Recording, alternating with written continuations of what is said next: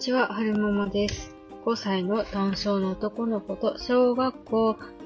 2年生の女の子を育てています。今日は2022年5月29日日曜日に撮ってます。えーっと、今日は、今日は、あの、地元の男性の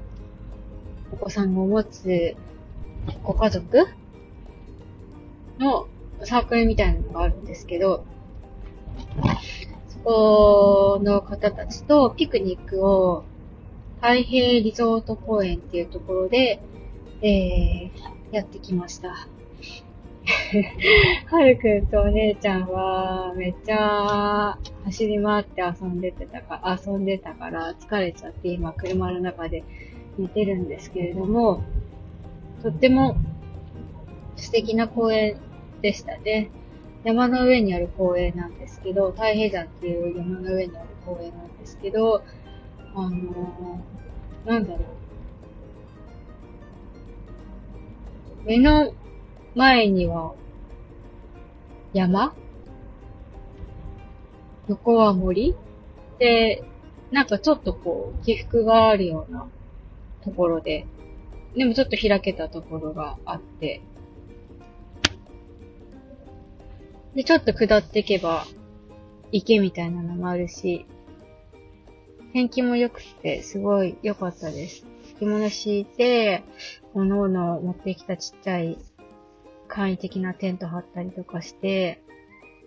お昼ご飯食べながら遊び、遊んだり喋ったりしてたんですけど、あの、何家族だろう？お二家族、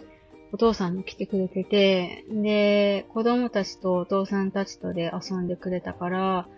あの、ママさん同士でお話しすることがちょっとできたんですよね。で、あのー今年生まれたばっかりの子で、心臓の病気を抱えて持って生まれてきた子がいて、で、はるくんと同じく神奈川子供医療センターで、あの、手術受けるっていう子がいらっしゃって、で、ちょこっとその、かた神奈川子供医療センターのお話とか、あと、なんだっけリラの家ファミリーハウスの、その、なんだろう、うーん、神奈川子供医療センターに、えー、お子さんが入院される場合、家族が泊まれる、格安で泊まれるお家があるんですけど、そのリラの家のお話をしてみたり、うーん、あといろいろ、なんだろうな、小学生の男の子が来てたから、その小学校のお話を聞いたりとか、その、この今までのことを聞いたりとか、あと療育手帳のこととか、いろいろ情報交換ができました。で、はるくんもすごい 楽しそうにキャーキャー言いながら走り回ってて、なんか、ね、心臓の病気持ってるし、まだ完治してるわけじゃないんですよ。若干の逆流もあるし、肺動脈、肺動脈の休息もあるし、あの、手術したとはいえ、完治してるわけじゃないのに、すごい走り回ってて、まあ一応ね、その、運動制限があるわけじゃないから、いいっちゃいいんですけど、すごい、とか言いながら走り回ってたから、大丈夫かなと思って、で、時々、あの、手の爪を見て、あの、なんていうの、血穴でなってないかとか、そういうの確認しながら遊んできました。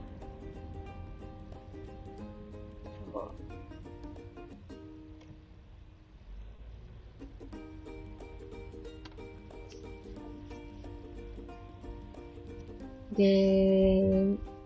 で、でですね、これは、どうなんだろうな。言っちゃいけないのかな。もしこういうの言っちゃいけないよって言うのであれば、あの、なんだろう、レターなり、インスタとかツイッターのダイレクトメールでもいいので、教えてくださいね。一応、あの、名前は伏せて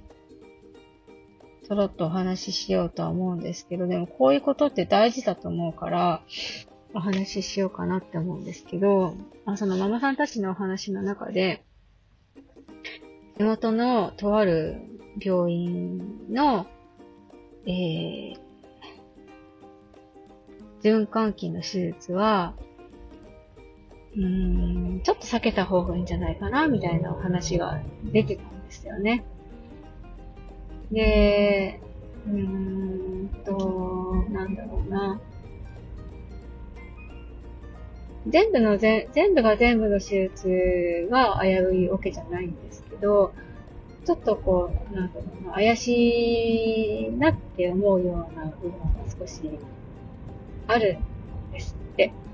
で、実際問題、はるくんの場合は、えー、秋田で本当に手術しようと思ってたんですけど、体重が足りないってことで、えー、それであれば、ってことで、主治医の先生がとてもいい先生だったので、えー、他の県外だったら手術できるかもよっていうふうにお話ししてくださって、で、神奈川で手術することができたんですけれども、まあ、うーん、今日その、ね、そういう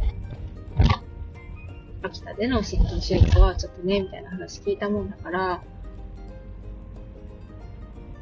なんかそこでね、ちょっと思ったんですけど、やっぱりね、その、手術の件数が少ないと、やっぱりそこの病院の技術ってのはね、上がっていかないと思うんです。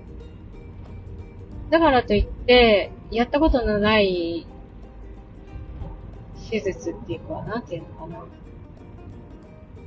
け、手術件数が少ないと、そこの病院の技術は上がらないでしょ？かといって、うん、技術が足りないのに、手術ばっかり入れちゃうと、まあ、患者さんで、まあ、うん、なんだろうな、言い方が悪いんですけど、技術が足りないのに手術ばっかり入れるってなると患者さんで実験するみたいなことになっちゃうから、それって、ね、大事な大事な命なのに、よろしくないと思うんですよ。とはいえ、技術がないから手術はしませんって言うと、そこの病院のね、技術が上がらないでしょ？だから、なんか、なんだろうな。定期的にそこの病院のお医者さんたちは大きい、なんていうの？病院？その手術件数の多いところに研修しに行けばいいのにって思ったんですよね。行ってるのかな？行ってるけど技術が上がらないのか、そもそも行ってないのか、ね、あともしかその、時々その、大きい病院から、技術のある先生を呼んで、講義してもらうとか、でも講義だけよりもやっぱりその実際の手術見た方が、うーん、なんだろう。いいと思うんですよね。多分、なんていうのかな。自分たちがやってるやり方じゃないやり方を他の病院がやってて、あ、このやり方がいいんだなっていう風に学ぶのも大事だと思って、研修しに行けばいいってすごい思いましたね。あの、小児科のあり方、あり方っていうかシステムだって、やっぱり、秋田の小児科のシステムと、神奈川子ども医療センターのシステムって違うわけで、うん、なんだろうな。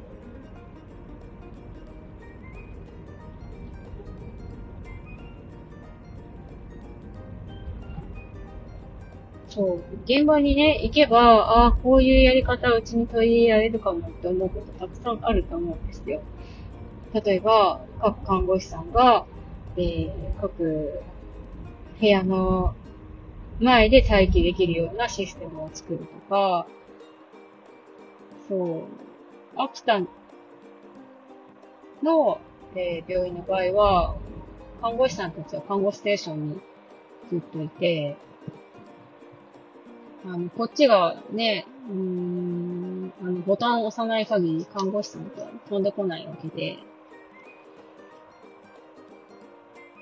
そういうのって、やっぱり親としてはね、不安なわけですよ。おっとって大丈夫か？親は医療的な、医学的な知識があるわけじゃないから、その、一応付き添いでいたとしても、我が子がどういう状態になったら危ないのかっていうのはわからないですよね。だから、どの時点でナースコールをしたらいいのかとか、全然わかんないんですよ。でもその点、神奈川子ども医療センターの場合は、あの、まあ、はるくんがいた病棟だけかもしれないんですけど、そこの病棟は、えー、各お部屋の前、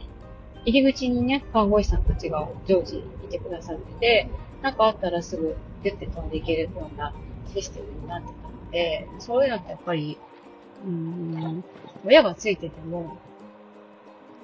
すぐ声かけられるから、安心材料になるんですよね。だからそういうのとか、ほんとね、よそにね、学びに行けばいいのになーって思ったんですよね。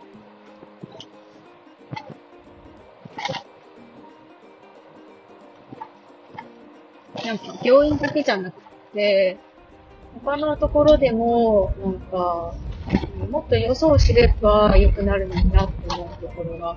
秋田の場合はよく、よくよくあって、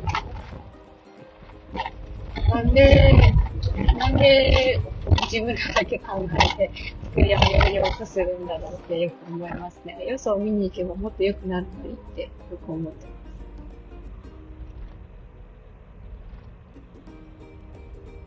えっと、何の話だったかっていうと、えー、久しぶりに、えー、同じ病気を持つ子供たちの家族と集まって、いろいろ情報交換もできて、よかったよっていうお話でした。えーと、最後までお聴きくださいましてありがとうございました。それでは、また。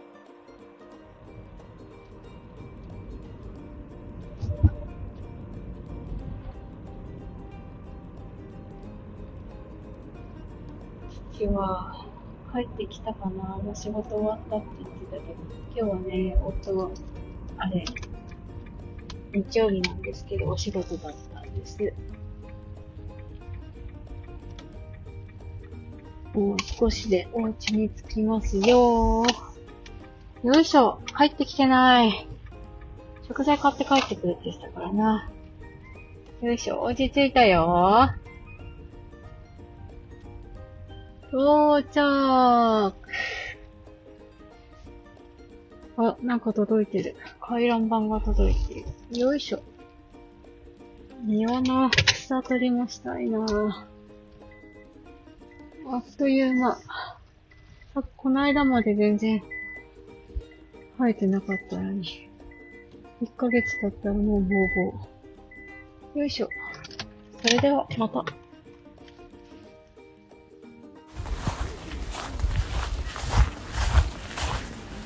よい